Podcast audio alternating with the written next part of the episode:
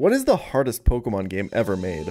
Over the past six years, I've dedicated myself to answering this question. I've spent thousands of hours playing fan made Pokemon games, but out of all the ones I tried, none have come close to Pokemon Emerald Kaizo. There are over 400 mandatory trainer fights in this game. Enemies have much smarter AI, much larger, stronger, and more diverse teams with competitive move sets and items. And eventually, you fight double battle gym leaders, legendaries, permanent weather effects, sometimes all three at the same time. And during all of this, the game gives the player access to very little good Pokemon and moves. The Champions team has a Jirachi, a Deoxys, and a Mewtwo. But I wasn't just going to beat this game. I was going to hardcore Nuzlocke it, which means I have to play with the following self imposed rules. I can only catch the first Pokemon on every route. If a Pokemon faints, it's dead and I can't use it anymore. I have to play on set mode. I can't use any items in battle. I can't overlevel the next gym leader. And if my entire team faints and I white out, I have to start the entire challenge from the very beginning. Beating this challenge took me 151 tries and over 1,000 hours over the course of almost an entire year of my life. The video you're watching now, however, is the story of the legendary attempt 151. I do ridiculous challenges like these all the time on my channel. If you'd like to see more, consider subscribing. I'm Pokemon Challenges. I'm probably the best Nuzlocker in the world. And this is how I beat the Emerald Kaizo Hardcore Nuzlocke.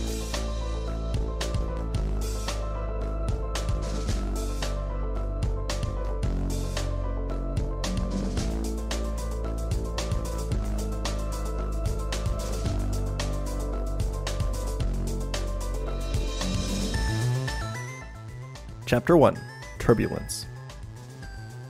We begin by selecting Treecko as our starter. Emerald Kaizo is interesting as all three starters are very viable, but I personally like Treecko the most. It's decent on Roxanne and Flannery, and becomes extremely good late game if you abuse its Overgrow ability and massive speed stat. You fight a ton of fast water Pokemon in late game, and Sceptile is one of the only consistent answers. It also gets Magical Leaf to consistently kill Bright Powder users, of which there are a ton.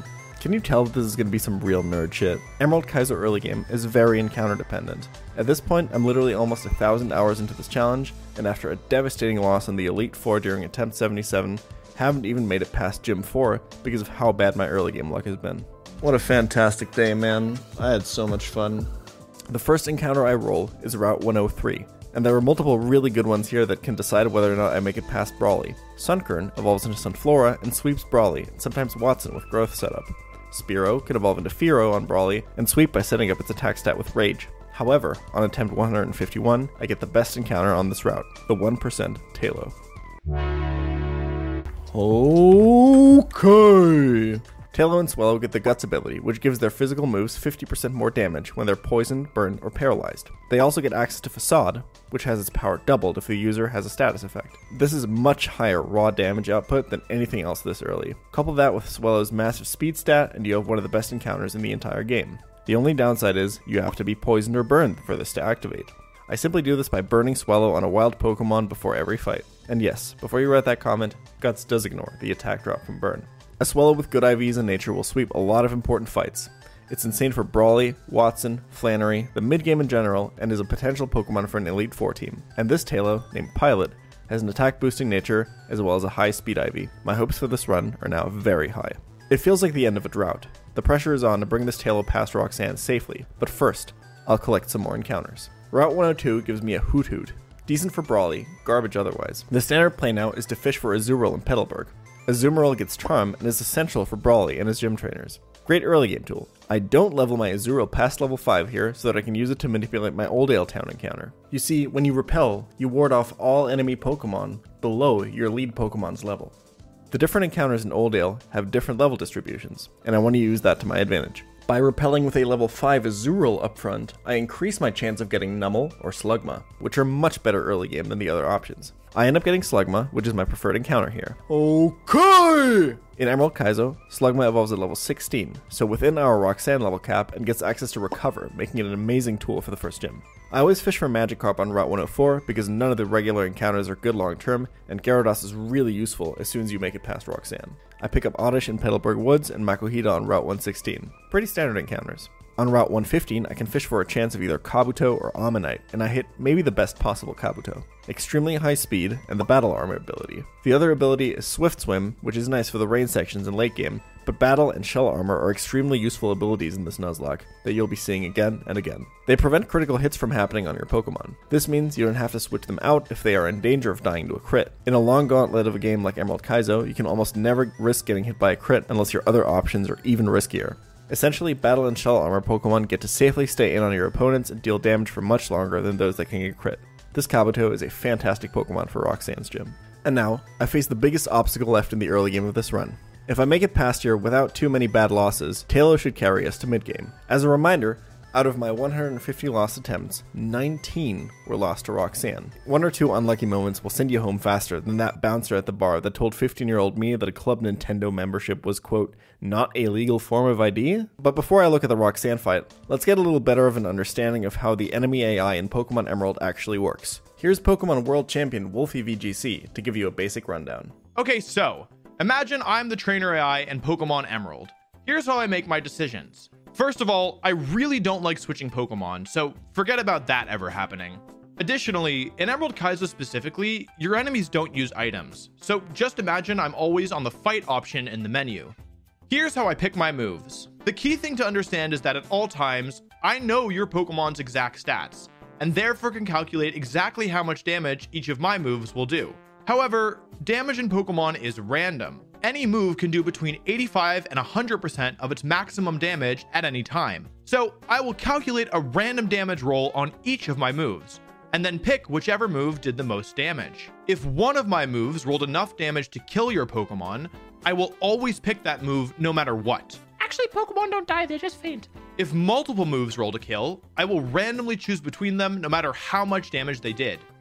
I'm also pretty likely to pick non-damaging moves, depending on the HP of my Pokemon and your Pokemon. If my Pokemon is low HP, I'm more likely to pick a healing move, or a self-destructing one like Explosion. Also, if my Pokemon are slower than you, I really like using moves that slow you down, like Rock Tomb or Thunder Wave.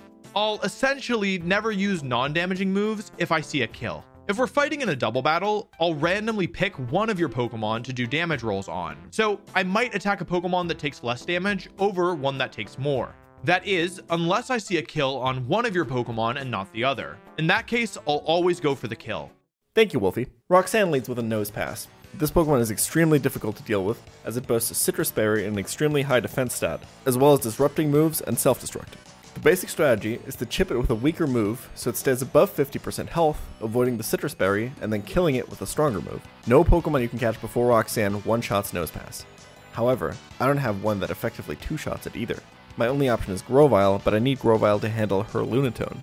I decide that my best option here is Magcargo. My basic plan was to simply burn the Nosepass with Will-O-Wisp and then stall it out with Recovers until Nosepass can easily be killed by Kabuto. However, I get hacks to hell and back here by Attract and Thunderwave because Magcargo is a goddamn simp. I only get one move off before I have to switch Magcargo out. My Magcargo is now basically useless as a Lileep counter and I have to send in Kabuto on the Nosepass.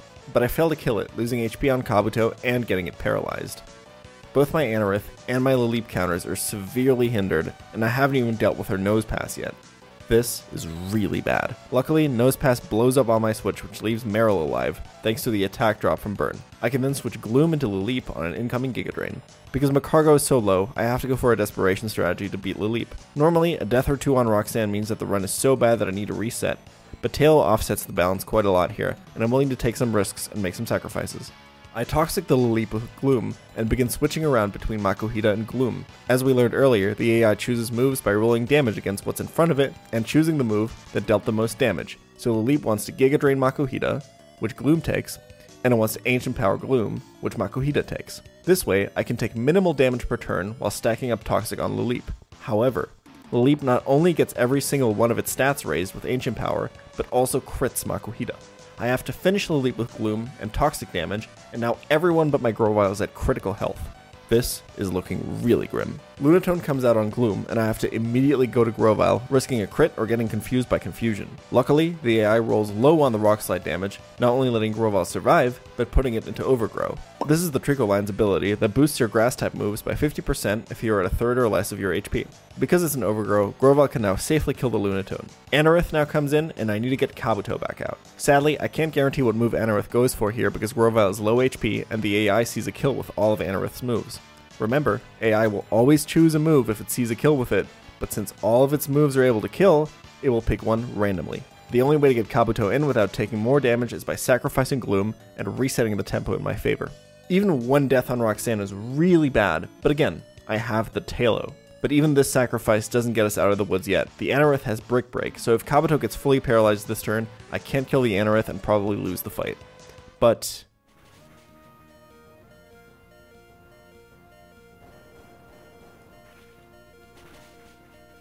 Okay! I then decide to try to hit through another paralysis on the Relicanth, because all other plays are too risky. And. Oh shit! Actually, crit the Relicanth. Marill then charms down Shuckle, which starts rolling out. I try to block the damage with Makuhita, but get crit. Remember that crits ignore attack drops and defense boosts. Kabuto is then luckily able to take out Shuckle and gets us our first gym bat. Two deaths on Roxanne is normally a reset, but this run is about to kick into overdrive. Chapter 2 Flight of the Phoenix. I pick up a shell armor Clamperl east of Dewford, which is excellent for Brawly's gym trainers. I also catch a Rhyhorn and Rusturf Tunnel, which is a pretty good mid game encounter. And this Brawly fight will be brought to you by NordVPN. If you don't have one of the Route 103 sweepers, this is the hardest fight of the early game, but luckily, I have the best of the best. Taillow. Taillow's Facade can one shot Brawly's Hitmonchan, Hitmonlee, and Meditite. However, he leads with a Hitmontop, which blocks the potential Taillow sweep. Sort of how a website might block you from enjoying content via geoblocking. I need to do a little more damage to this Hitmontop so Taillow can one-shot it, but also make sure that it doesn't do too much damage to Taillow when it comes in.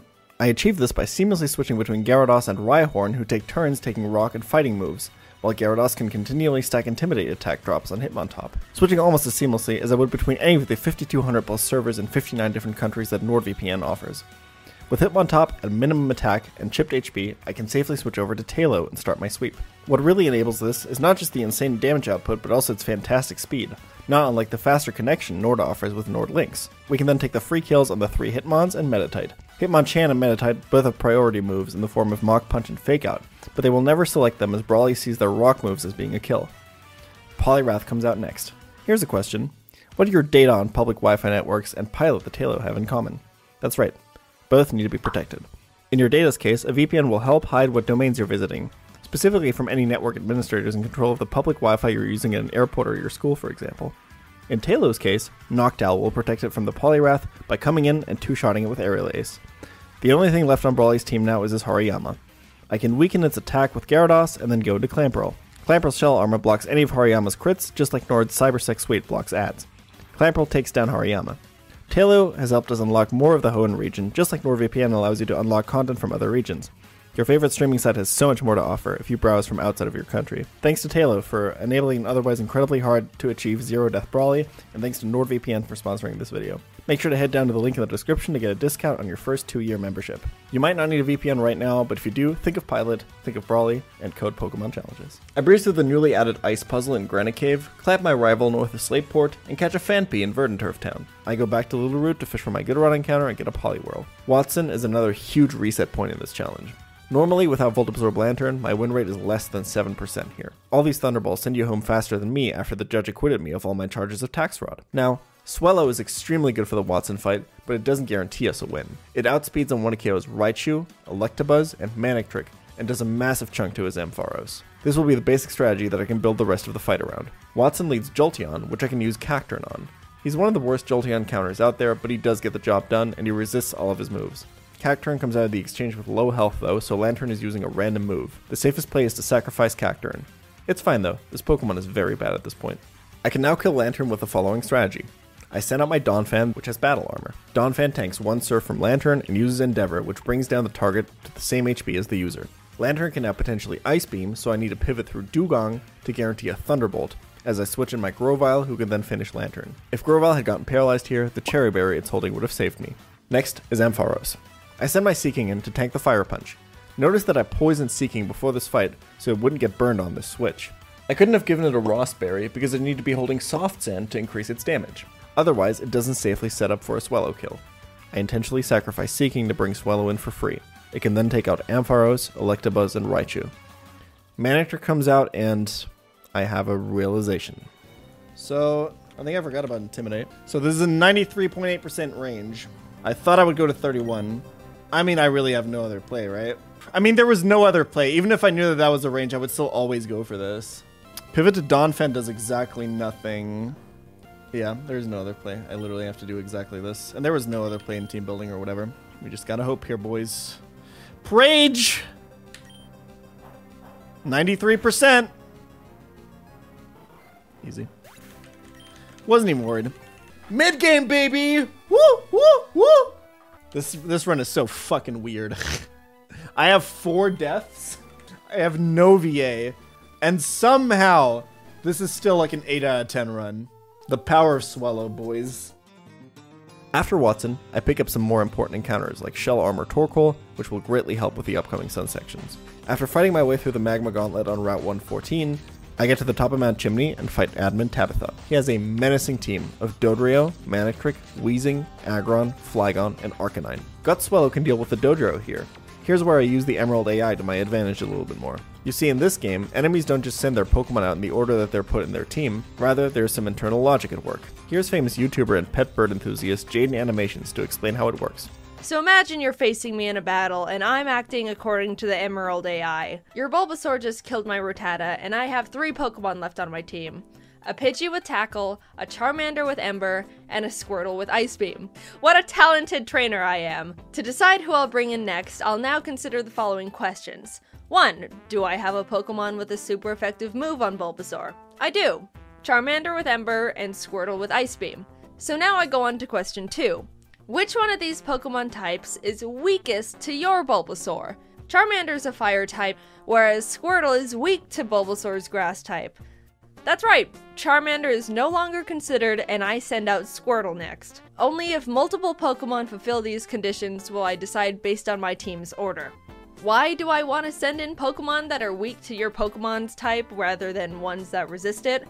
No one really knows. It could be a bug in the code, it could be intentional to make the games a bit easier. Maybe computers just don't get Pokemon. I don't know. All you need to know is the Pokemon with the most effective move and the least effective typing gets sent out first. Thank you, Jaiden. Let's get back to Tabitha to see us abuse this behavior in action. Tabitha has four Pokemon on our team with super effective moves on Swellow Manectric, Aggron, Flygon, and Arcanine. However, both Manectric and Aggron resist Swellow's flying type and are no longer considered as a switch in. Flygon and Arcanine both take neutral damage from normal and flying attacks, so it now goes in team order. I know that Flygon will come out after killing Dodrio, netting us another free KO. Next up is Arcanine, who intimidates Swellow, who can now no longer kill. Fire types in particular are very hard to deal with in Emerald Kaizo. Overheat is buffed to be a recoil move instead of lowering your special attack, and they almost always carry electric and or grass type moves as coverage. Extreme Speed is also buffed to 100 base power. This Arcanine is so scary. And this is where Torkoal comes in. Its massive defense stat, fire resistance, and immunity to crits allows it to kill this Arcanine with two earth powers. Next comes Manectric. I switch Parasect in to tank the hidden power Water, or Thunderbolt that Manectric can go for here, and bait an Overheat. Whiscash easily takes it, and scores a clean kill. Wanting to kill Whiscash with Hidden Power Grass, Tabitha sends out Weezing, which I can easily answer with Magcargo. The rock typing means I don't have to be afraid of it blowing up. I can just burn it and keep myself healthy with Recover. Lastly, there is a Rockhead Aggron with Head Smash. This monster of a Pokemon does so much damage, but Poliwrath is a very consistent answer here. The only way I die is if he gets a Quick Claw Rock and a crit. But Tabitha is only the opening act for the main event, Maxie, one of the hardest mid-game fights. He sports a Registeel, a Crobat, a Claydol, an Alakazam, a Dusclops, and a Houndoom. My Golem, Graveler evolves via level up in this game, 2 KOs Registeel with Earthquake, doesn't get exploded on, and brings out Houndoom. Maxie's arguably scariest Pokemon.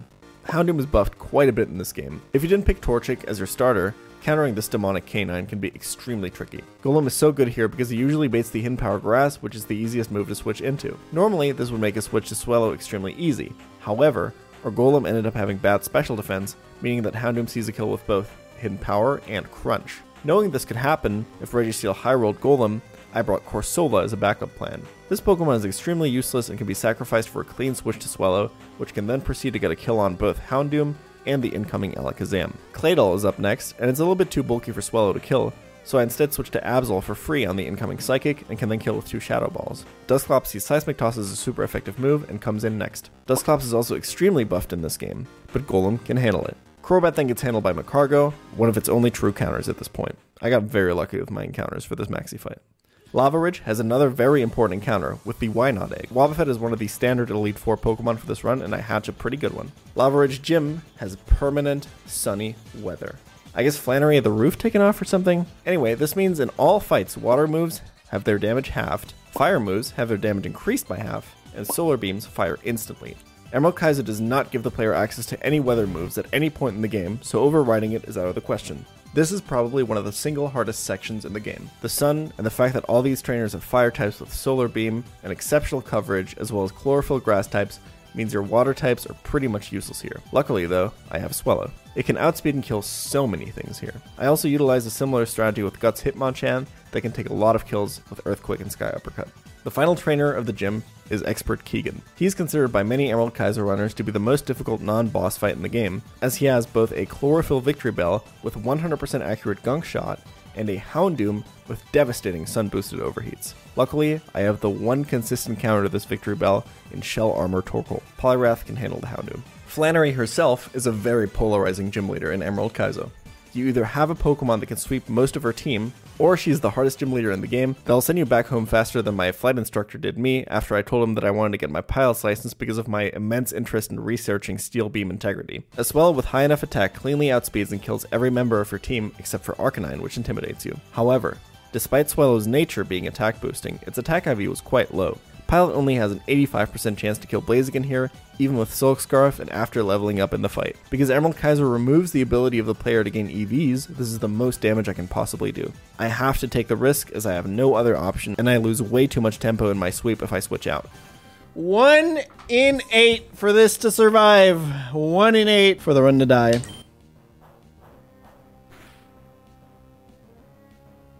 Okay! With Blaziken dead, I can now navigate around Arcanine. It sees a kill with both Heat Wave and Wild Charge on Swellow, so Whiscash is a good switch in. Whiscash in turn now baits Arcanine into using exactly Solar Beam as this is the only move that kills. Gyarados can come in on the Solar Beam, guaranteeing a Wild Charge. With Wild Charge being guaranteed, Donphan can now safely swap in. Tank a Solar Beam without risking a crit, and Endeavor Arcanine down to low health. I can then switch in Rapidash on the guaranteed Heat Wave for Solar Beam and kill Arcanine with a Drill Run. Because Gyarados intimidated Arcanine, the AI would never see a kill with Extreme Speed here, even if Rapidash had gotten crit. Rapidash then baits out Charizard because it sees a super effective Earthquake. This gives us a free switch back to Swellow and I can complete the sweep. This fight is the highest point in the game for Swellow as an encounter. Being good on Brawly and Watson is nice, but no other Pokemon in the game can do what Swellow does on this fight. A zero death Flannery is close to impossible otherwise. Chapter 3 And make it double. Obtaining the Go Goggles gives us access to the desert, and with that, Mirage Tower, where maybe the single most important encounter in the game awaits us. The top floor of the tower has a guaranteed Bagon. This Bagon can evolve into Salamence once I get the next gym badge and will be featured in almost every battle from that point onward. Rolling good stats on this is incredibly important. To maximize our catch rate, I lead with a pre-damaged Donphan to endeavor Bagon as low as possible. I catch it, check its stats, and... That's naughty 31 attack! What the fuck? No shot, boys. 25 HP too. 13 speed is fine. This is the Godmen's. Holy shit. This is incredible news. Not only does it have the maximum possible attack stat, Naughty is also the perfect nature as you don't want to reduce your special attack with Adamant. Salamence uses Dragon Claw and Flamethrower quite frequently in both her special moves in this game. Getting either Naughty or Lonely is optimal. This run is officially insane. Norman is a double battle and leads with a terrifying strategy. His goal is to skill swap his own Slaking with his Espeon to remove Slaking's otherwise debilitating Truant ability and make it a full threat with the stats of a legendary Pokemon. However, there's a very consistent strategy for beating him, and he's probably the easiest gym leader in the game because of it. You see, Norman has a Snorlax whose only damaging move is Snore. It can use this after putting itself to sleep with Rest, but if you manage to have him send this out as early as possible, and just never damage it, you can completely focus on the other side of the battle and are essentially playing a 2v1 the entire time. The tricky part is getting Snorlax out early. As you can see, its only damaging move is a normal type move, which doesn't hit anything super effectively, so baiting it out seems impossible. However, there's another quirk in the Emerald AI I can abuse here. Here's famous YouTuber and wildlife expert TierZoo to explain. So, imagine you're fighting me in a Pokemon battle, and I'm behaving just like the Emerald AI would. Your Eevee just killed my Rattata, and I have the following team a Charmander with Ember, a Pikachu with Thunderbolt, and a Squirtle with Water Gun and Tail Whip. None of my Pokemon have a super effective move against your Eevee, so the usual process that we learned from Jaiden earlier does not apply. In this case, however, I will not simply send in the next inline Charmander, but instead go into what's called Phase 2. I will look at the Pokemon I just lost, Rattata, and consider its typing. I will then look at my team and see if any of them have a move of that type, in this case, normal. This works even for moves that don't do any damage, so I will notice that Squirtle has Tail Whip and send it as my next Pokemon. Let's make things a little more complicated and consider a double battle situation with similar teams. You have an Eevee and a Butterfree out and just killed my Rattata. The process for me is the same here, except I have two Pokemon on your side to consider. To figure out which Pokemon to base my decision on, I will simply flip a coin. In this example, if the coin lands on heads for the left side, I will choose Eevee, and the logic will be the same as in our single battle example. Squirtle will come out. If the coin lands on tails, I choose the right side, Butterfree, which will make me see Ember as a super effective move, and I will send out Charmander.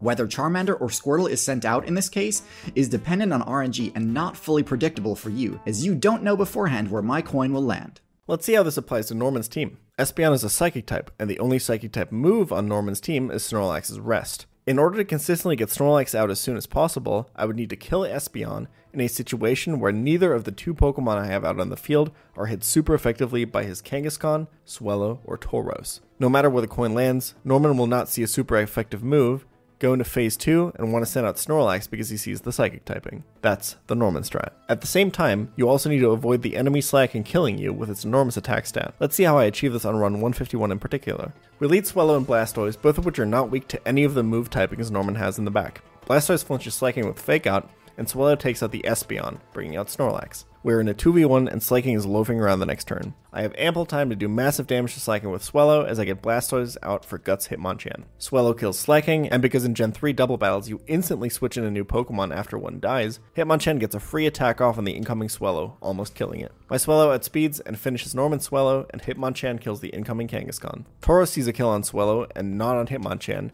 so I know he will always target Swellow slot. I can switch out Swellow for Donphan while safely going for the 1-2 Sky Uppercut into Mach Punch combo with Hitmonchan. All I have to do now is PP stall the Snorlax, and the 5th gym badge is mine. After Norman, I get Surf, so I can catch a ton more encounters. Notable here is Swift Swim Relicanth, a strong contender for the Elite Four team, and Kingdra, who is extremely consistent with a phenomenal defensive typing. There is a problem with the encounter routing now, though. Getting Relicanth here means I missed my last chance to catch a Qwilfish at a low enough level where it hasn't yet learned Explosion. Qwilfish is an incredibly useful encounter, and I'm no longer guaranteed to catch one. Not only that, but trying to catch it is extremely dangerous now because its explosion can kill not only itself, but also the Pokemon I'm trying to catch it with. Notice how I haven't used Sceptile at all? This is because having Swellow in the mid game allowed me to delay my Grovyle evolution, giving me access to Leaf Blade before the Winona level cap.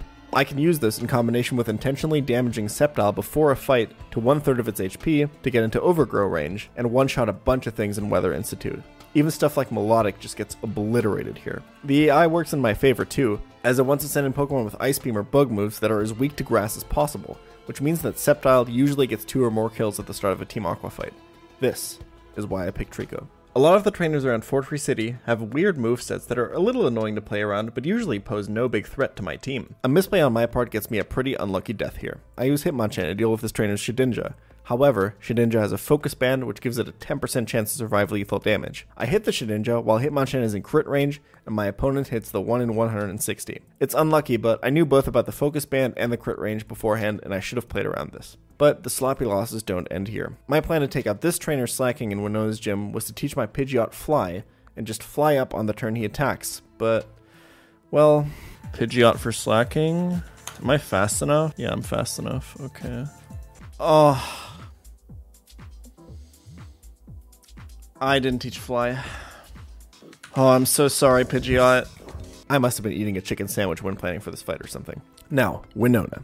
This is maybe my favorite fight in the entire game. It seems terrifying at first, it really tests your knowledge of the AI and double battle mechanics, and there are so many diverse strats that can get you through this fight. It feels so satisfying to outnavigate all three legendary birds in double battles and not lose a single mon. If you don't prepare perfectly, however, she will send you home faster than the ticket attendant at AMC that told me I wouldn't be able to go see Cars 3 because my shirt was, quote, inappropriate, even though I had explained to her that I thought I just want the cussy was just them misspelling the word Gucci and besides, Other theaters let me bring a bucket of sausage water all the time because it's clearly a drink, which it states on the AMC website you are legally allowed to bring in. But then there was a line forming behind me, and people were like, hey, what's all the holdup? Oh, why does it smell so much like hot dogs? So I turn around and I yell, it's my goddamn right as an American to drink three gallons of bratwurst broth to the showing of the sequel of my favorite animated movie franchise, if I so please. But then people started throwing their M&Ms at me, and some of it got in my eye, and when it caused it caused my infection to flare back up. And so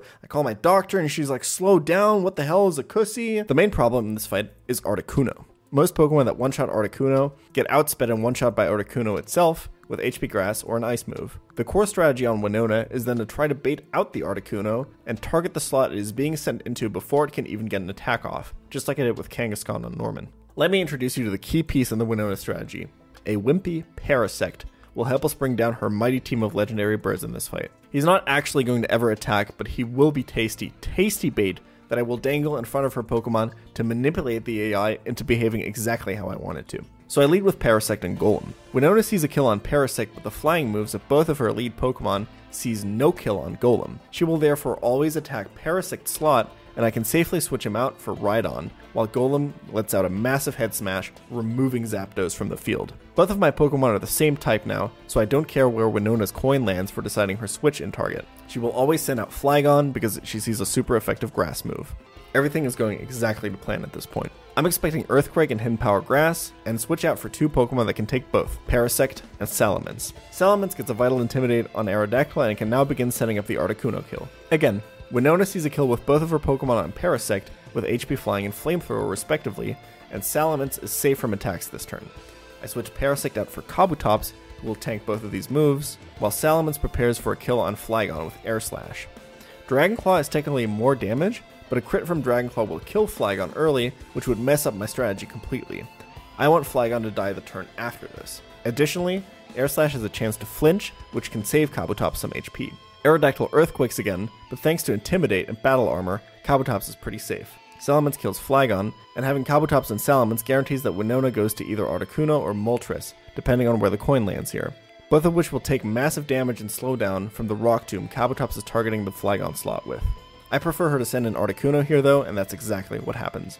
Salamence is now faster than the slowed down Articuno and not dead to Ice Shard. I have a safe kill with Rock Slide while Kabutops can Rock Tomb the Pokemon coming in on Articuno's slot. After bringing Kabutops to safety with a mildly risky Scissor Switch, I can eventually kill Aerodactyl and Crobat. This leaves Moltres, which just gets completely outmaneuvered by switching between Rhydon and Parasect baiting kills, as Mence takes out Winona's final Pokemon and gets us our sixth gym badge. This would feel so sweet. This could have been a zero death Winona split, which is insane. Whatever, man. One of my favorite split of the game. That's all that matters. By the way, if you'd like to start running this game for yourself, I highly recommend joining my Discord. I have a dedicated channel to EK Nuzlocking that has all the relevant resources and a ton of people willing to help you out. Link is in the description. Also, subscribe while you're down there. Chapter 4 A World on Fire. And water. There's there's also water. Don't put all of that on the title card. In Lilycove City, I place a Minesweeper, fishing for my Qwilfish encounter. But, well, unlucky. I go minus 2 in encounters. We're officially in what is considered the second hardest section of the game, just behind the Elite Four Team Magma Hideout. This place is Flannery's gym, but the creator did some experimental mix of DMT and leaded gasoline before putting together the trainers. You face far more powerful Pokemon with way more RNG heavy items. Focus bands, bright powders, quick claws are everywhere. On average, one Pokemon per team can explode, some of them with choice bands. Several trainers have unusual AI patterns that can trip you up. It's considered an initiation ritual in Emerald Kaizo to lose either your Salamence or your entire run to this place. You fight 16 fully stacked runs and two boss fights in this godforsaken cave. I myself had essentially lost two attempts here. The Pokemon that help the most in this section are chlorophyll grass types that get double speed in the sun, Flygon, ghost types, and shell armor Torkoal. Of all of these, I have exactly one. This section basically requires you to sacrifice Pokemon. Sacrificing your Pokemon is strong because it allows you to reset tempo in your favor within a fight. Get in a Pokemon for free you otherwise wouldn't be able to get in undamaged. If you're not doing that, you're probably playing too risky and are making mistakes. You get a lot of encounters in EK, and you want to start using the bad ones as a resource to protect your better encounters starting at this point. In the end, all you can bring to the Elite Four are 6 Pokemon anyway. Let's look at the fight against Infamous Grunt 6. His Torkoal has a Quick Claw, Heat Wave, Explosion, Solar Beam, and Earthquake. If this couldn't explode, Salamence would easily deal with this.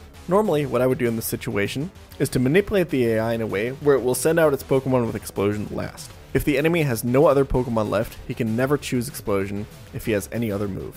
Unfortunately, Magma Grunt 6 has a Jumpluff with no damaging moves which can never be baited out before Torkoal. He will always have this in the back of his team, and Torkoal will always be able to blow up. None of our Pokemon can live all four moves without risking Quick Claw, so I decided to risk the most expendable Pokemon, Azumarill. Torkoal explodes on turn 1, taking down Azumarill and itself. There's no safe way for me to play around this death, but like I said, you can utilize strategic sacrifices like this starting in Magma Hideout to keep your important Pokemon safe. Later, Choice Band Explosion kills my Magcargo with a crit. Had I gotten a Ghost type in Vampire, this Claydol would have been completely free, but as it is, I have to risk the crit here. But that's it. That's all I lose to Magma Grunts in Hideout, which is actually kind of insane, all things considered. Both of these Pokemon are very expendable beyond this point, and I can move into Admin Courtney with my spirits incredibly high. In the Glaring Sun, Courtney rolls up with the following team Charizard, Castform, Regirock, Kangaskhan, Venusaur, and Salamence. I lead with Swellow because of course I do, one-shotting her Charizard and bringing out Venusaur. The sweep is stopped here because Venusaur's Chlorophyll ability makes it faster than Pilot. Torkoal is the only decent consistent counter I have to this monster of a Pokemon, so I switch it in, tanking the incoming Weather Ball. Torkoal gets put to sleep, but I'm prepared for this eventuality with a Chesto Berry. Torkoal now just needs to hit a 75% range, which it does. Kangaskhan comes in next. It carries Fake Out, which the AI will pretty much always go for if it doesn't see a kill. I can safely switch Donphan to the low damage Fake Out and use our patented Endeavor strat to bring Kangaskhan down to low HP.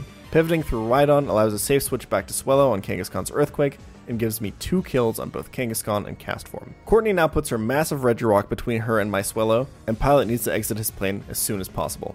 Rhydon comes in on the Ancient Power, luckily avoiding the 10% boost. I know that Regirock can either use Counter or Earthquake here. However, Rhydon really falls off after this point, and is kind of outclassed by Golem anyway, so I'm very much willing to risk it to keep better encounters safe. It deals a massive blow to the Legendary, and goes down heroically to counter. Scizor can now come in and revenge kill Regirock, baiting Flamethrower from her last Pokemon Salamence. Our Castform can now safely switch in and Ice Beam the Salamence down. The way to Maxie 2 is wide open. Maxie 2 is considered by most players to be the hardest non-Elite Four fight in the game. A single crit on this fight will destroy most teams going up against him, and send you back home faster than my 4th grade gym teacher after I shit my pants. Wait, does it really say that in the script? What the f- Maxie leads with an Intimidate Tyranitar, followed by Flygon, Gengar, Arcanine, Exeggutor, and Entei. Arcanine and Entei both sport the lovely 100 base power extreme speed. Entei and Chlorophyll Exeggutor both run Ancient Power. If either of these get a single Ancient Power boost, you will wipe. Entei also has buffed Special Attack and Sacred Fire, which is basically a Fire Blast that can't miss and burns 50% of the time in Emerald Kaizo. This legendary dog is an absolute menace. He does not fuck around and will wipe you if it scores a single crit on you. Most fighting types in this game can't kill Tyranitar after an Intimidate. This is why many runs choose to use their White Herb here, which neutralizes the Intimidate attack drop. However, you only get one White Herb throughout the entire run and it's incredibly useful on Glacia, a fight arguably harder than Maxie 2. I find a different strategy here. Luckily, my Poliwrath's IVs are just enough to outspeed and kill Tyranitar with superpower, even after the Intimidate. This baits an Arcanine, who usually can only Solar Beam here, but the AI is really weird about Solar Beam in the Sun, so will sometimes not choose it despite it being the highest damage move. Because of this, the incoming Salamence pivot takes an unnecessary amount of damage. This switch is still important though, as I want to use Salamence's Intimidate to reduce Arcanine's damage potential with extreme speed, to discourage Maxie from using it later on in the fight. Rapidash can then switch in on the guaranteed HP Ice and Drill Run. Now I could just go for an easy kill here, but I don't want to bring out Exeggutor yet. It would want to Ancient Power my Rapidash, which risks it getting a 10% boost and wiping my team. Instead, I pivot Poliwrath, which is now guaranteed to beta Solar Beam after taking more chip damage, into Salamence, scoring a kill with Rock Slide and baiting out Maxie's Flygon. I have to sacrifice a Pokemon here, as nothing can tank a crit Draco Meteor from Flygon. Did I mention that enemies get Draco Meteor in this game? It's 140 base power recoil. Absolute insanity. Rapidash, as most fire types, is pretty low value after this section and pulls a Bruce Willis, sacrificing itself to the Meteor. Castform can now come in and get a clean kill with Ice Beam, baiting out Exeggutor. Chlorophyll means I'm outsped here.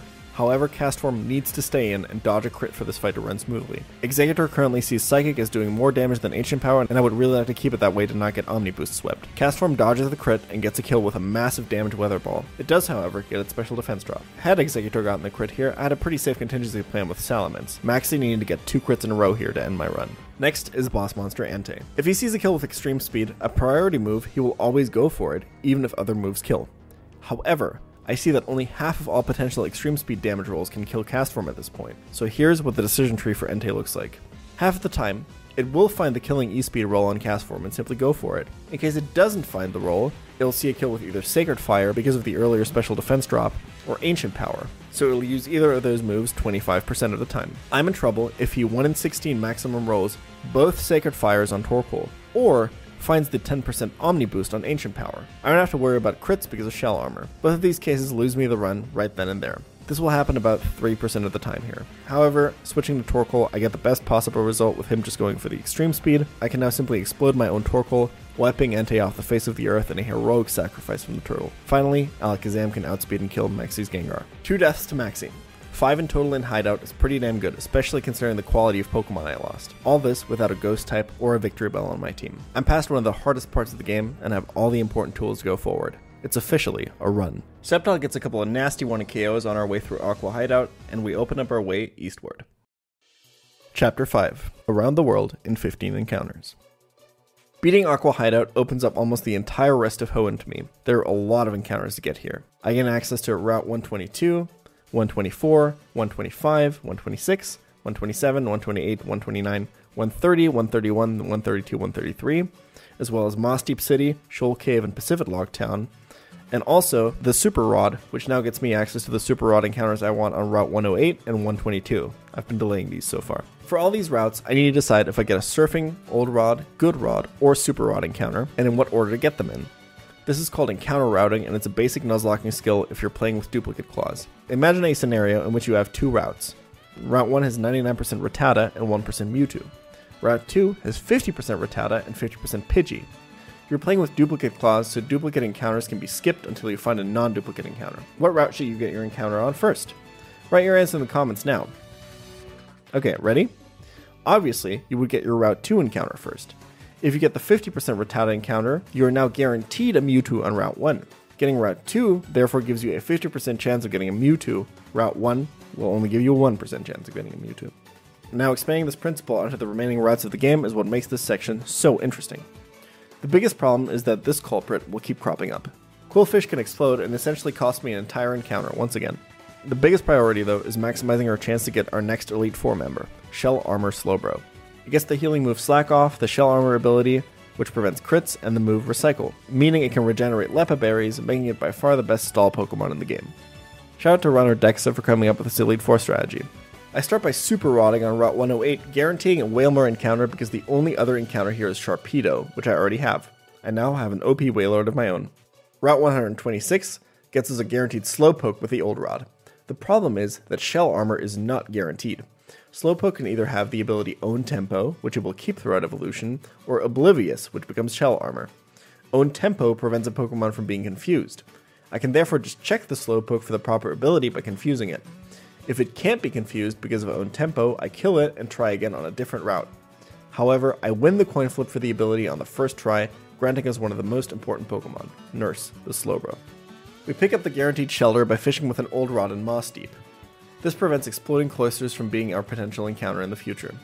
Route 125 gives us a guaranteed Sealeo.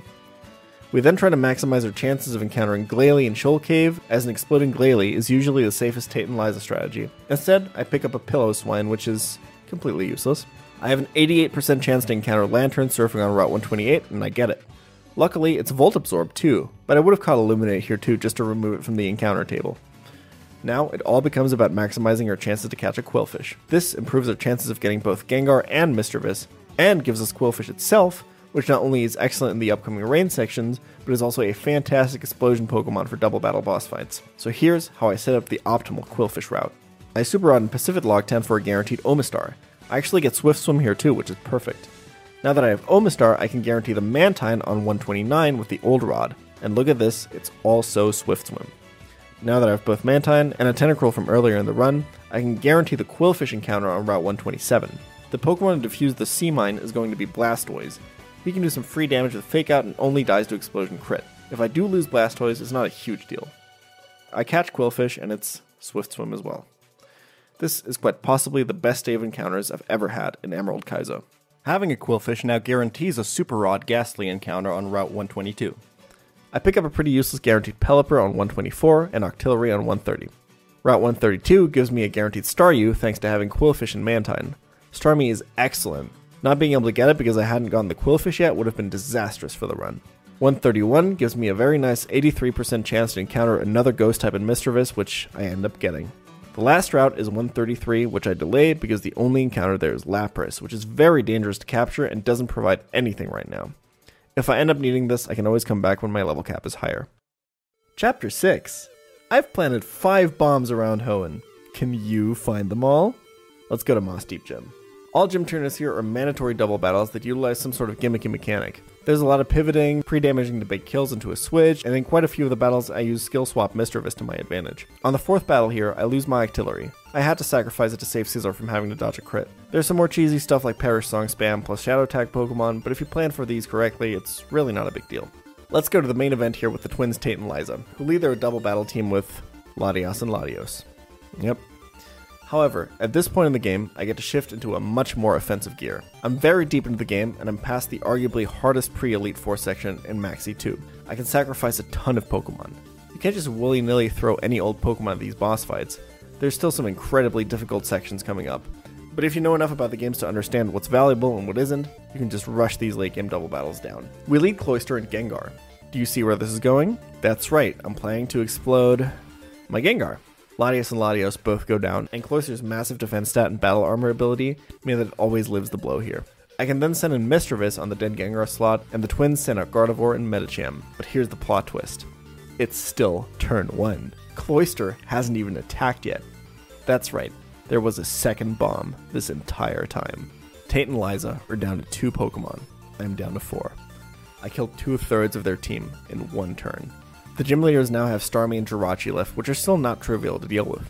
Jirachi has Serene Grace, doubling its chance to get Ancient Power boosts to 20%. If it gets any of these off, Jirachi can still easily sweep my team. I target Starmie down with Thunderbolt and Shadow Ball, killing it and only leaving the Steel Psychic Mythic on the field, which does not get an AP boost. Raichu now leaves the field for Donphan as I get a Shadow Ball defense drop on Jirachi with Misdreavus.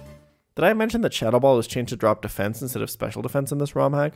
I love this. It makes so much more sense with Ghost being a physical type. The small details in this ROM hack is really what makes it such an amazing game. Jirachi gets an attack boost with Meteor Mash and brings Misdreavus into red. Not ideal whatsoever. It sees a kill with both Ancient Power and Meteor Mash on Misdreavus now. I want to Earthquake with Donphan to get the kill, but this will hit my side as well. The logical choice is to switch to Salamence, who is immune to Earthquake, but Salamence will die if Jirachi gets a crit. The other play is to use Pain Split with Misdreavus, which will heal it out of Ancient Power range, but not out of Meteor Mash range. Misdreavus would have a 50% chance to die. As Misdreavus is my only ghost type for the foreseeable future, I decided to make the safest play and sacrifice Raichu, who has much less value at this point. It's all about protecting your important encounters in Emerald Kaizo late game. I take the 7th badge. Time to clear out the Space Center from Team Magma. I assume they want to crash the moon into Earth to create more land or some shit. I really don't know. I don't read the dialogue. We have to fight Maxie one more time here, but this time it's in a double battle with Tabitha, while we're joined by Steven. You can only bring three Pokemon to this fight. Luckily, this is where Shell Armor Slowbro really starts to shine. Unfortunately, though, Steven is still a useless piece of shit in this fight. Our Starmie takes out Tabitha's Gengar, while Tauros hits us with an Earthquake. Starmie then hits an incredibly important Hydro Pump on Tabitha's Charizard. Missing this Hydro Pump would have gotten me into very hot water. Get it? D- do you get it? Hot water. Because I have a team of water types and it's a fire type. Do you get it? Do you get it's a it's like a it's like a pun, like a like a play on words. It's like, do you get it? Do you get the joke? Do you get the fucking joke? Do you fucking get the joke? Tabitha sends in her Salamence, while Steven just mindlessly is clicking fucking fly with his Aerodactyl every turn. Starmie still isn't dead to any double edge ranges from Tauros, so I click Ice Beam to kill Salamence. Tauros takes out Steven's useless Aerodactyl and replaces it with a much more useful Starmie, as I swap out my Starmie for Slowbro, who can then easily tank and take down Maxie's three remaining Pokemon. We now have access to Dive in Sootopolis City. Here awaits us the next member of the Elite Four team. I can guarantee a Lotad, Lombre, or Ludicolo encounter here if I repel with a level 60 Pokemon. Because Parasect isn't great after Winona, I intentionally never leveled it after this point to just keep it at level 60. I catch it in, its stats are really bad. Ludicolo's stats are some of the most important on an Elite Four team. This one doesn't even have enough speed to outspeed Glacia's Dewgong, and not enough special attack to want to kill her Swampert with Magical Leaf. Which are the two major things it needs to do in this fight. Let's put it this way. Someone choosing their Pokemon stats for the Elite Four would never have gotten this Ludicolo. Wait, what's. No. No, wait, I can't. No. Not again. Not again. Not again. No, no, no, no, no, no. It's okay. It's okay. You'll be different. It'll be different this time. I'll keep you safe, bartender. Next up is Seafloor Cavern, which has permanent rain akin to the sun in Flannery's gym or magma hideout. My headcanon is that it's raining inside here because the cave is under the ocean and the water is leaking through the ceiling. These trainers have tons of powerful water Pokemon with the swift swim ability and electric types with thunder that are guaranteed to hit in the rain. This is also where I get a guaranteed Muk encounter. Things go south on Grunt 2 here. Donphan is able to take out the first two Pokemon, bringing out Golduck, who sets up a Calm Mind. It crits my Wailord, lives on actual, literally 1 HP, and crits my Lanturn back to back to back. I decided I'd have to sacrifice my Exploud here to get a kill with Donphan's Ice Shard. In situations like this, it's extremely important not to let your nerves get to you. That Golduck could have potentially ended my run had I not played carefully and cut my losses by sacrificing something. But a much, much greater disaster was looming on the horizon. Cue the fourth grunt fight. He has a Slaking. Misdreavus pivots into the guaranteed double edge, setting up a loaf turn for a free switch to Swellow, who just outspeeds with Fly on the turn that Slaking can attack. I even remembered to actually teach Fly this time. So take the free kill on Slaking, which baits the AI into. Wait, sorry, what? Yeah. Thunder can hit you when you're flying. I simply forgot about that when planning for this fight. Swellow was a core member of my planned Elite Four team, and by far my strongest Pokemon for single battles. This is really bad. This run just went from amazing to having a good chance of dying in the Elite Four and any additional mistake of this magnitude might mean that I don't even get there in the first place. It's alright. I still have an amazing Salamence and Shell Armor Slowbro. Things could be much worse still. There's also one more potential encounter to pull us out of this. It's okay. No time to question my moves. I'll stick to the path that I choose. To understand why these rain sections are relatively easy compared to the sun sections, you have to understand that you're given so many more tools that you can use in the rain yourself. You catch a ton of water types in this game, and a lot of them get access to Swift Swim. On this fight against Admin Shelly, I use Swift Swim, Relicanth, Ludicolo, and Qwilfish to cut Shelly's team into sushi. On to the absolutely terrifying Archie fight. This fight looks so, so scary. It's still raining here, and he leads with both Raikou and Suicune, who either want to set up Calm Minds or just immediately nuke your team from orbit. Here's how I got around them. We lead with both Muk and Omastar. Notice that Omastar is not at full HP. This is because I wanted to always be dead to Hidden Power Grass from both Raikou and Suicune, to keep Muk safe on turn 1. Also notice how Muk is only level 75. This is deliberate as I want to exactly always kill Raikou and never kill Suicune. Suicune has battle armor so I don't have to worry about critting it. We use Dive on Omastar to dodge the incoming hidden powers, as Muk explodes killing Raikou and putting Suicune into red HP. The positions that my Pokemon are in are actually really important here. Had Muk died in slot 2, Archie would consider its corpse for the switch in logic half the time. Because Muk died in slot 1, I get to choose my replacement first, and I choose Relicanth, meaning that no matter what Archie's coin lands on, he will always send in Dragonite to replace Raikou. Relicanth can now pick off Dragonite with Head Smash, while Omastar Dive picks off Suicune, bringing out Metagross and Qwilfish for Archie. Relicanth is too valuable to risk at this point, so I switch it for Ludicolo to tank the Qwilfish and Metagross attacks. Metagross wastes a turn protecting, while Omastar gets some chip damage with Ancient Power. Qwilfish is now guaranteed to Gunk Shot Ludicolo as it sees a kill, Metagross will either Earth Power Omastar or Sludge Bomb Ludicolo. Magneton comes in to tank the poison moves for Ludicolo, while Omastar Ancient Powers again, and gets an Omni Boost. It's now the fastest Pokemon on the field. Woohoo! Let's go! Magneton is pre-damaged to always bait a kill from Metagross and Qwilfish, so I can simply switch back to Ludi on another Hydro Pump Earth Power combo, while Omastar gets the kill on Qwilfish. Ignoring the Metagross in this fight is extremely good because half the time it'll click Protect anyway, so it doesn't really have a lot of damage potential. I was very much planning to sacrifice Omastar earlier in this fight, but it really wants to keep going. Ludicolo leaves the field again, this time for Slowbro, who can tank anything Archie will throw at it. Omastar now dodges a yawn from Kingdra, gets even more damage done. Slowbro Psychic brings Kingdra down to red health. Slowbro now lives everything, even Draco Meteor from Kingdra, and can't get crit. As Slowbro tanks, Omastar finishes off Kingdra, and the next turn Metagross. The final evil team fight of the game is down. Weather update. It's raining. Severe flooding alert. The entire world is now an ocean. What does that mean? Anyway, let's get our last and most important Elite Four member. Cave of Origins gives the player access to a guaranteed Duskull encounter. An Emerald Kaizo Elite Four without Dusclops is pretty close to unbeatable because of the champion fight. Remember that Dusclops has pretty significantly buffed stats in this game. I luckily encounter a low level Duskull and have an easy time catching it. However, it has pretty bad IVs and, an even worse nature. Most importantly, this does not have enough attack to consistently kill Drake's Latios with Shadow Ball and to Shadow Sneak, which is a huge breaking point for the Elite Four. We also get a Xatu and Sky Pillar, which isn't important for anything, but I've always wanted to point out how Xatu's wing looks like Among Us, so it stays in the script. There's also like dinosaurs fighting in Sootopolis City, but One of them is standing on this like tiny island, which honestly is alpha as fuck to me. Anyway, a third dinosaur comes out of the sky, which makes the other two leave.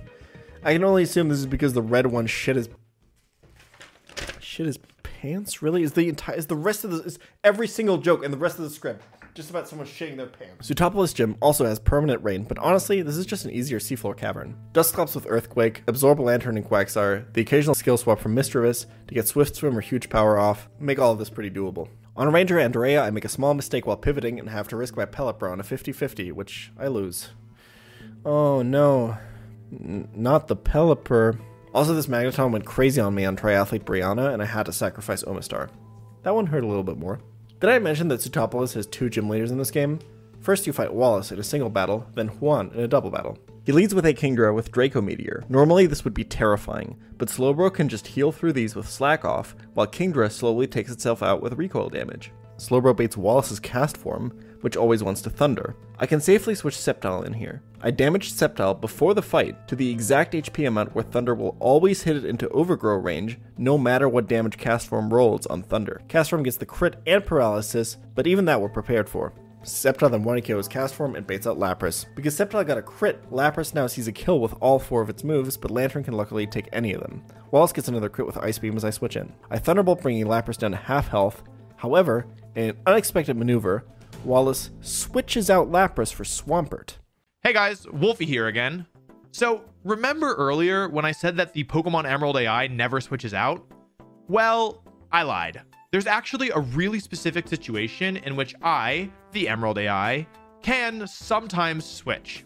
If a Pokemon is faster than mine, just hit me with a move that a Pokemon on my team has a resistance or immunity to, and if that Pokemon also has a super effective move against the Pokemon that just hit me, then and only then can I sometimes switch out. And, well, that's what the Emerald AI just did here. This throws a huge wrench in my plans. I switch Ludicolo in on the incoming Earthquake and fake out for some extra damage. I then click Magical Leaf, which unfortunately can never kill because this Ludicolo is so goddamn trash. Swampert has two more moves it can go for here Ancient Power or Yawn. We're prepared for Yawn with a Chesto Berry. There is, however, one line here that leads us to losing the entire run. If Swampert gets the Omni boost with Ancient Power, making it faster than Ludicolo, and then crits the next turn, it sweeps the rest of my team. It's about a 1 in 640 for this to happen. That's so low. There's no way this would ever happen, right? Right? Yeah, right. It, it, didn't happen. He just yawned, missed, and I killed it. Lapras now comes back in and sees the super effective hidden power bug. It can also use Ice Beam here, though, as the two are similar in damage. I can simply pivot through Qwilfish to bait a Thunder and send in a Lanturn for some healing and a kill. Next is Ludicolo, who sees a kill with Giga Drain. There's no good pivot here, unfortunately, so Lanturn has to be sacked. This is fine. Lanturn's usefulness has pretty much run its course. Qwilfish can then come in for free, take out Ludicolo with a Gunk Shot. Wallace's last Pokemon is Milotic, and it's incredibly annoying. It's very bulky and will spam Hypnosis and recover. To dodge going to sleep forever, I paralyzed Wailord before this fight and try to whittle down Milotic with Hyper Voice. I can then eventually switch Qwilfish in and finish Milotic off with a huge Gunk Shot. The path to Juan is now open. Time for some fireworks. We lead with Fake Out from Blastoise to prevent Lapras from using Thunder, and Self Destructor Wailord, which kills everything on the field, making the fight an instant 4v4. I go straight into Qwilfish Misdreavus and explode the Pufferfish, killing two Juan's Pokemon, while leaving Misdreavus on the field. Tentacruel and Misdreavus take care of Juan's Ludicolo, and his Vaporeon eventually falls to Bartender. Okay, I have 8 badges. My level cap is 100, so no more XP management necessary. Time to collect my final encounters and make my way towards the Pokemon League. Chapter 7 Berserker. Let's talk Elite Four teams. Right now, the plan is to use the following six Pokemon Salamence, Slowbro, Wobbuffet, Ludicolo, Dusclops, and Relicanth. This, I would say, is a very standard, very average Emerald Kaizo Elite Four team. There's a lot of room for improvement. First up is Ever Grande City, where I encounter a wild Blaziken. If this has excellent stats, this is an easy inclusion on an Elite Four team. Someone maliciously manipulating their team stats to cheat would probably give this viable IVs. I don't know why I felt the need to include that in the script. Anyway, this Blaziken can outspeed Steven Jirachi, so it will not make the team. There are two more ways I can go to improve this team. Ideally, I really want a good normal type to replace Swellow, specifically for the Sidney fight and Drake's Latios. The best possible encounter for this is the 2% Snorlax encounter on Route 123. This, however, is incredibly difficult to catch as it gets Whirlwind. The way around this is Suction Cups Cradily, which is a guaranteed encounter in Meteor Falls. Alternatively, I can guarantee a Milotic encounter in Meteor Falls. A good Milotic can potentially replace Slowbro. It leads into a much worse Glacia, but a safer Drake. It all depends on Milotic stats, though. The 2% chance of Snorlax is a little bit too low for my taste, and I'd rather take a stab at a good Milotic. However, the Milotic I get is trash. We're almost certainly using the Slowbro Wobbuffet team now. There's a few more busted encounters on Route 123 though. A waterfall blocks Route 123 in Emerald Kaizo, but I can now scale it. However, the patch of grass is blocked by a gauntlet of double battles. Luckily, none of these fights are too hard as I have a massive level advantage and can now start very aggressively sacrificing Pokemon. I end up sacrificing Huntail, Magneton, the newly acquired Blaziken, and Walrein to get through safely. My Route 123 encounter ends up being a Tauros, which is not considered for the Elite Four. I also pick up the Giga Drain TM for Ludicolo. Our final team for this league is locked in now, and I have all of my encounters. I know what encounters need to be protected. This means I'm free to sacrifice every Pokemon in my box to Victory Road trainers if it gives me safer fights. Knowing this, I can just play on the 17 battles in Victory Road backwards, starting with the last trainer. This way, I know what I need for which battle and when it's safe to sacrifice something for tempo. There's actually a fight against Red in Victory Road where he uses a bunch of legendaries, but thanks to our level advantage and a strategic Poliwrath sacrifice, this fight is very doable. However, I run into trouble on Expert Julie. My Piloswine puts her Metagross into Liechi Berry range, giving it plus one attack, as it doubles its speed with agility. This thing is about to sweep my entire team if I'm not very careful. I sacrifice Piloswine and send in Donphan, hoping that Metagross will explode because it's on low HP. I switch to Golem to catch the explosion, and Golem dies. I was planning to use Golem in a later fight, so I have to replan a little bit. Expert Felix is a very scary double battle, but I push past by exploding Electro and sacrificing Misdreavus. The scariest fight here, though, is the final one with Winstrate Vito, and I make an insanely irresponsible mistake here. I decide to stall Slaking with Salamence's Fly, which fulfilled all of the conditions that the AI needs to switch. As Salamence flies up, Vito switches to his Metagross, who is now about to send a super effective Rock Slide towards my Elite Four Pokemon. If he crits, I lose Salamence for the Elite Four, and my chances plummet. Oh my god. Okay, yep, that was a possibility that I forgot about. Never punished though, it's fine. I make it out of Victory Road with all the tools I need to beat the Elite Four. This is it, the final team Exorcist, Nurse, Moderator, Historian, Mailman, and Bartender. Chapter 8 A Sisyphean Tale 150 failed attempts, over 1,000 hours over the course of more than a year of my life. And it could all end here, just like it did on attempt 77. The day I woke up for the Elite Four, I was legitimately shaking. I knew that there were so many things that could go wrong, even if I played perfectly. I did some napkin math the night before and knew that even with perfect play, my chances were probably around 60% to win. One small mistake would send that number plummeting, though. Here we go. Let's start at Sidney. He leads with a Sableye, which has been buffed to a comical degree in this game, sporting nearly twice the bulk of Mega Sableye and more than 50% more attack. This thing is an absolute monster, and it doesn't have a single type as its weakness. There's really only one way to consistently beat this.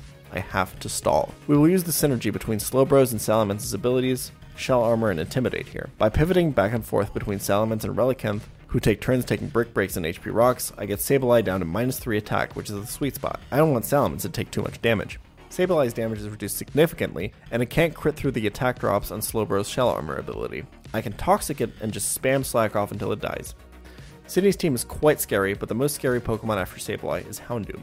None of my Pokemon outspeed or kill this, and they all die to a crit. Because of this, I want Houndoom to come out as early as possible so the team is as healthy as it can be. To bait it out, I switch to Relicanth the turn that Sableye dies. Houndoom sees the super effective Hidden Power Grass and comes out. I send Salamence in safely on the Quad Resist. If Salamence gets crit here, I lose the run.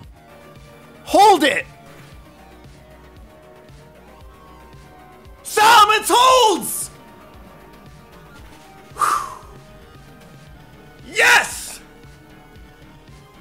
After this, I get a completely free kill on Sidney's Machamp. Because her Salamence has maximum attack, it can simply air slash for a kill here. Even slightly less attack would not have guaranteed this. Sidney sends in Jolteon, which wants the Thunderbolt. Dusclops can come in here and kill with Earthquake into Shadow Sneak. I do lose the run to either double crit or double paralysis here. Next up is Sidney's Tauros. I pivot through Relicanth and Salamence for an Intimidate into Slowbro, who can easily outheal the minus one attack bull during a Toxic Stall. Last is Alakazam. My only way to deal with this is Wobbuffet. If it low rolls, Wobbuffet Mirror Coat will leave it alive. I need to do just a little bit of extra damage, so I switch to Ludicolo, fake out, and then go to Wobbuffet to kill. One Elite Four member down. Phoebe, or Freebie as she's known to most EK runners, provides a bit of fresh air. Some parts are scary, but mostly we're going to stall her out. First up is her Gengar. Since turn 1 Destiny Bond is impossible, I can go with a clean kill with Lum Berry Dusclops here. Shadow Ball into Shadow Sneak. Here comes Phoebe's Dusclops. This one has double team and rest, which, if you're not prepared for, is a run killer. I will do what I have to do and completely PP stall this thing. The first step is to get it to minus 3 attack by pivoting between Relicanth and Salamence and bring in the Nurse. The advantage I have over this Dusclops here is PP. Slowbro is holding a Lepa Berry which restores 10 PP of a move when a Pokemon runs out of it. I can then use Recycle to get back my last used Hell item with the Lepa Berry. With this combination, I effectively have infinite PP if I time my recycles correctly. I completely stall Dusclops out of PP. Once it's one turn away from dying to Toxic, I switch to Exorcist to bait Phoebe's Sableye. This one is a little bit more risky to stall out. As always, I pivot Relicanth to Salamence for the Intimidate. I need to go back into Relicanth because I need another Intimidate to pull this off, but a Relicanth is in crit range of Shadow Ball. Sableye is more likely to double team anyway, so I risk it. I get it to minus 3 and bring in Slowbro. I want to Toxic as soon as possible before it sets up too many double teams and get a lucky second hit. Sableye, however, gets a defense drop, and now I make a pretty crucial misplay. I click Disable, which hits Sableye's Recover. This means that Salamence, who has to be out when Sableye dies, is more likely to switch into a Shadow Ball crit. There's no way around it. I have to risk this. Salamence holds! Salamence gets the clean outspeed and kill on Ludicolo and brings out Phoebe's Crobat. I intimidate, bring out Slowbro, and after 25 minutes of stalling, Crobat starts struggling and I can bring Dusclops to Ice Beam it down. Dusclops safely kills her final Pokemon Gardevoir, and I'm officially two Elite Four members deep. The bad news is that this was by far the easy part, but I have to push forward. Glacia is absolutely, horribly terrifying. Her room has permanent rain in an Elite Four that doesn't afford you to bring a full rain team yourself. If you lose any Pokemon in this fight, you are likely not making it past Drake. At this point, I had nearly 30,000 people watching me live. I've never been this nervous in my entire life. I don't think I would be doing the drama and emotions of the next part justice in a post commentary, and I think I did a pretty good job breaking the strategies down live. If you made it this far in the video, thank you so much. If you liked it, please consider subscribing. I have about 5,000 hours of Nuzlocking experience, and what follows were by far the most intense Pokemon battles of my life. I really hope you enjoy them. So, this is the reason we kept the one white herb that is in the entire game. There is only one instance of this. White herb eliminates the Intimidate here, which means we get rid of that attack drop. We get to head smash this for a guaranteed kill through Swift Swim. She goes Regice, and we get to kill that too. Now, there's a slight issue, chat.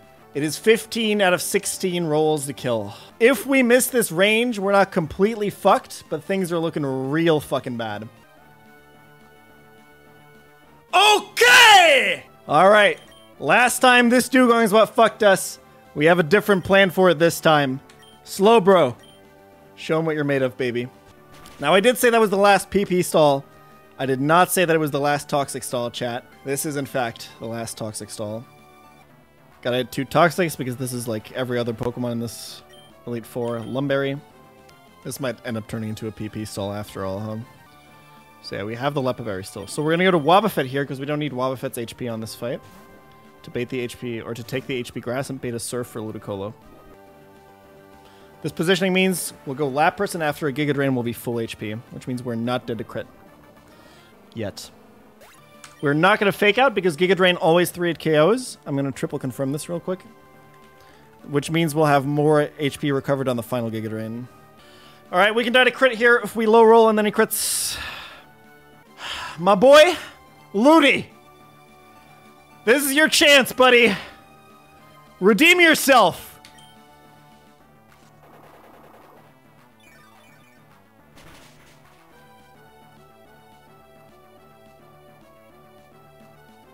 That is a good ass roll. Redeem yourself. Yes! Bartender! Serving us a dub. That's fine. We have a Lepa Berry equipped, so we have more than enough slack off PP. We're not going to use any other moves here. There's no reason to. Just slack off. Time to count water spout PP chat. That's one. He has eight total. Hold slow, bro. Hold that shit, buddy. Don't defense drop. Okay. We're fine.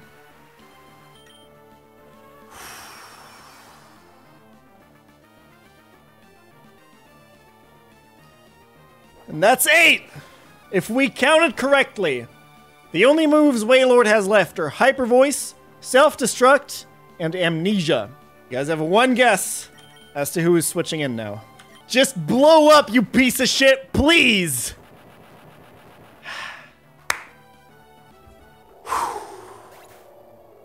Thank you. Dusclops always beats Muddy Water or Yawn here. There's still a lose condition here. Muddy Water accuracy drop puts us in a really awkward spot where we have to just click Giga Drain and hope that we don't miss and hit the range. Let's just not get Muddy Water to get dropped, huh? Let's just let's just not do that.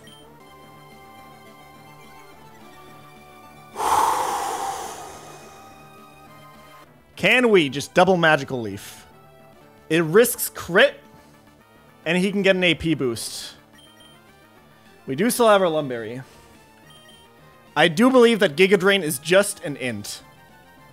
Missing Giga Drain is a higher chance than getting crit. Hold it, Ludi.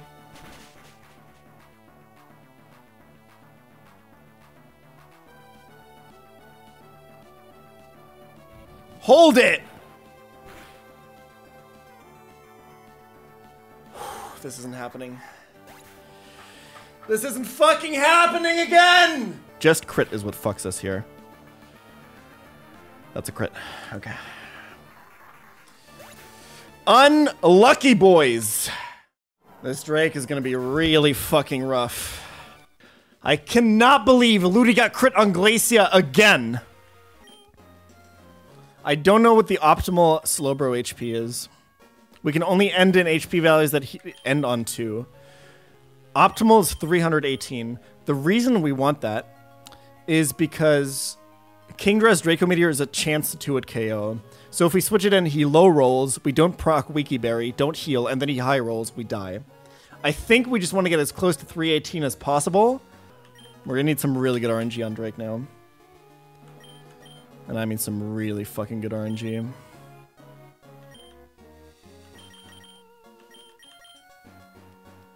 It's either 312. Wait. I'm so stupid. Oh no. That's probably gonna cost me the run. I choked it. The amount of RNG we need just got increased by quite a lot. Come on! We just need a little bit of luck. First and foremost, I need Wobbuffet to hold.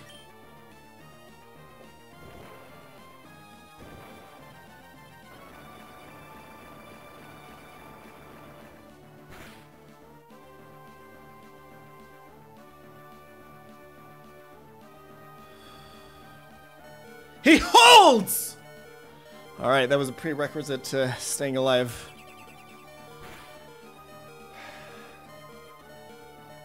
Alright, we really, really need this to not be Ancient Power.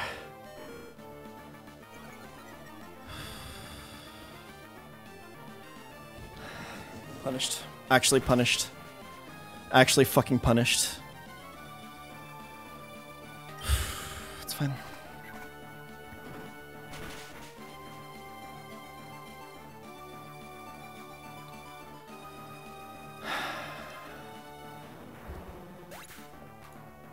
This might be Sackments.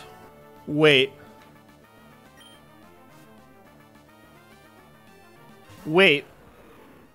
Rock Tomb? Relly is faster. I don't think... Yeah, we- I think we kill after recoil.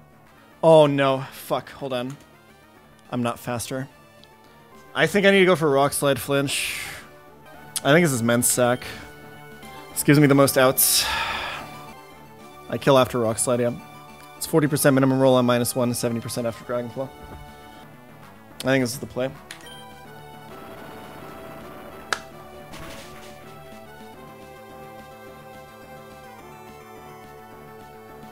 Unlucky.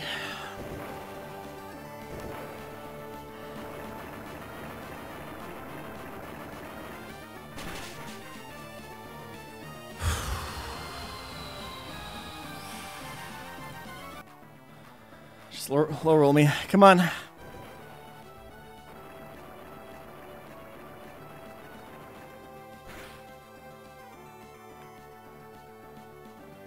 That's really low.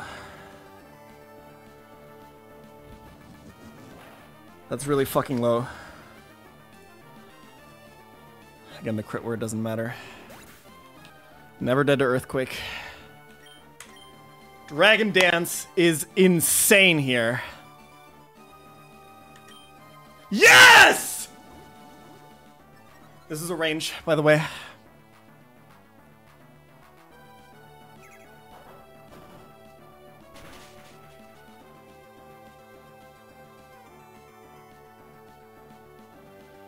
Are you fucking kidding me? This is so scary.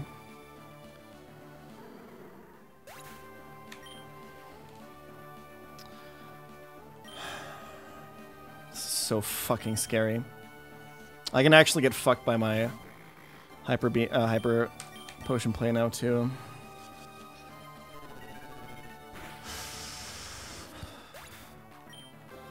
Please just high roll. Please just fucking high roll. Please just fucking high roll, dude.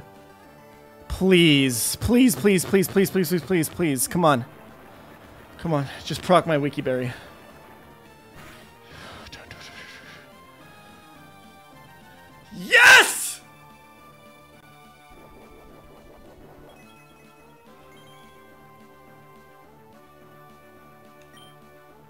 Not out.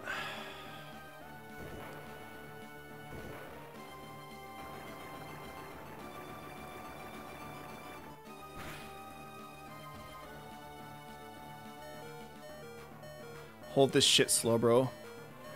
Hold this shit real fucking tight, man. We lose to missing the range with Dusclops. Unfortunately.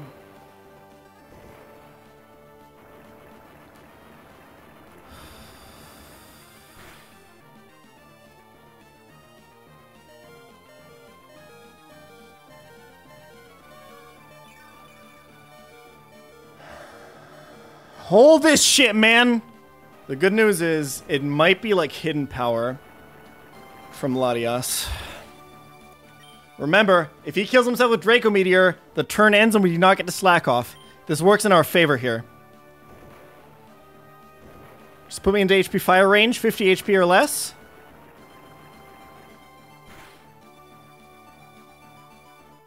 Sick. HP fire. Just fucking HP fire.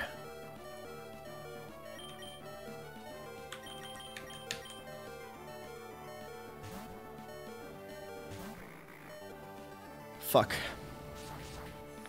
We lose to missing the range now.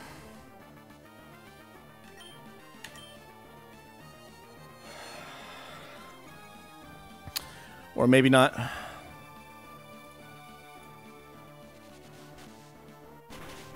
Maybe not. Shell Bell actually paying off here. That is not good. Yes! We're going to Steven!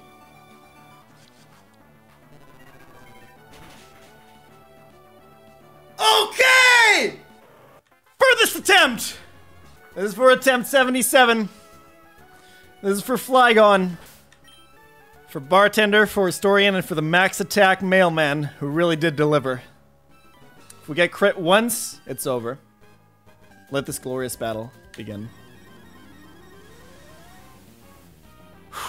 We need to avoid crit and turn one explosion. That's pretty good HP.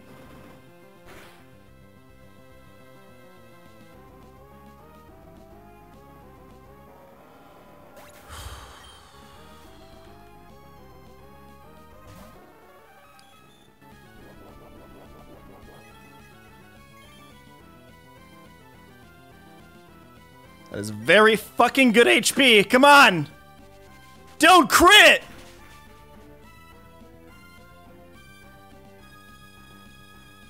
Yes! Come on. Only a little bit fucking more. I just need a little fucking more.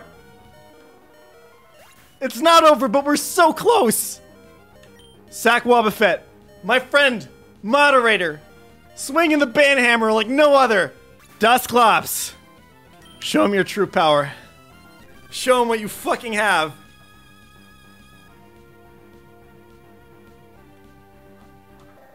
We have to dodge Hydro Pump crit. Come on.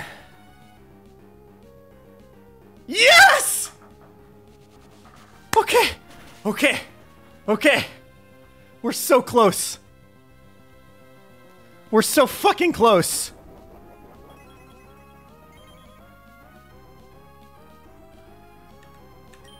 Just a tiny bit more.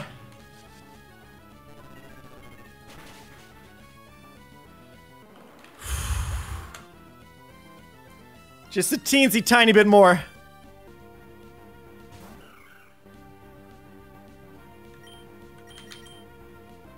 No attack boost. No crit. Not over. Not fucking over. 138. We shadow sneak here.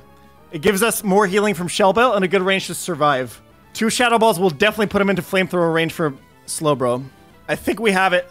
I have to hit it though. I have to I have to shadow sneak. It's my only play. I'm too too likely to be dead at meteor mash. I think I'm gonna have to shadow. I'm, I think I'm gonna have to fire blast. I think it's gonna have to come down to fire blast. Still one range that kills me. Plus crit. Easy. Sneak again. Uh, I don't think I can flamethrower this. I don't fucking think I can do it, man. It's ruler strat time, boys. 42 to 49% damage is what we need to do.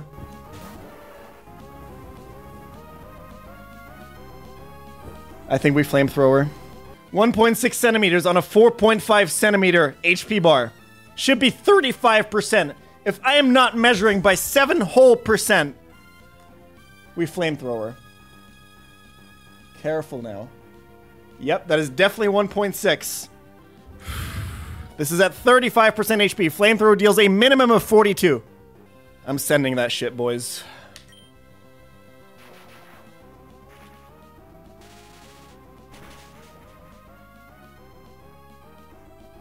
Serene Grace Paralysis. Not gonna matter, we have Lum Berry anyway. Okay! He can never kill us. We just heal. We take it slowly, baby. He can't crit shell armor. Sky attack, 132 on the max roll. Surf, 50 50 chance to kill.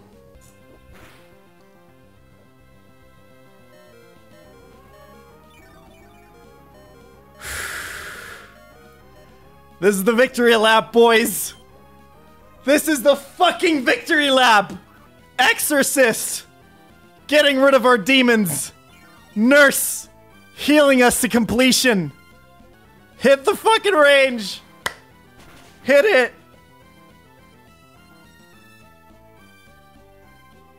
We beat Emerald Kaizo! Oh shit!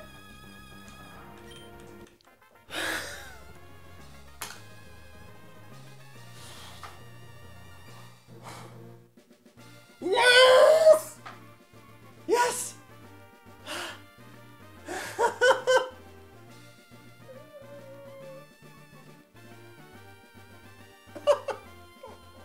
I'm done! I'll never have to see this fucking game again!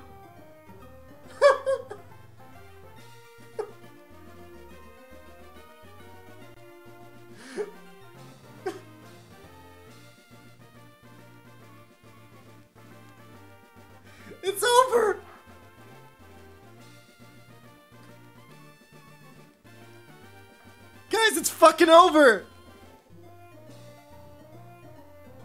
151 attempts! Almost a whole year down to a week!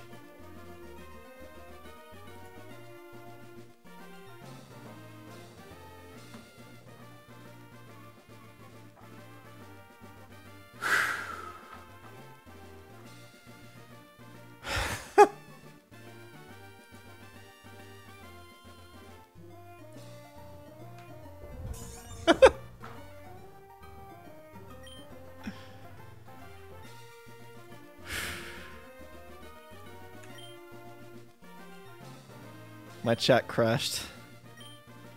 Kudos to you, Jan. You're truly noble Pokemon trainer. Hey, thank you so much for coming along on this journey with me. Me playing Emerald Kaizo will forever be connected in my mind to the time in my life where I went from being five years into failing my college degree to being able to do YouTube and Twitch full time. This game will always hold an incredibly special place in my heart. I don't know if it's possible, but I want to spend the next years of my career dedicating myself to replicating whatever made this game so magical. Thanks again to NordVPN for sponsoring this video. Also, huge shout out to Sinister Hooded Figure who made this crazy game, as well as all the insanely talented Emerald Kaizo runners who paved my way to the Hall of Fame of this game. Dexa, Runabun, Luip Mail, GN97, and Decapod are some that come to mind. Also, massive shout out to my mod Spegaspars who co-wrote this script as well as the one for the Emerald Kaizo wipe compilation. He went through an enormous amount of effort, cataloging all the different attempts and chronicling exactly what happened in all of them. Super, super crazy. Also, massive thanks to Zerg, who made all the animations in this video, and to Vixento for editing the entire thing. Her Twitter is linked in the description. If you need any editing done ever, uh, I highly recommend her. She's a delight to work with. I think that's it. I really suck at these YouTube outros, so um, just gonna end it here. Thanks for watching, and see you soon. I think the next big challenge is just around the corner.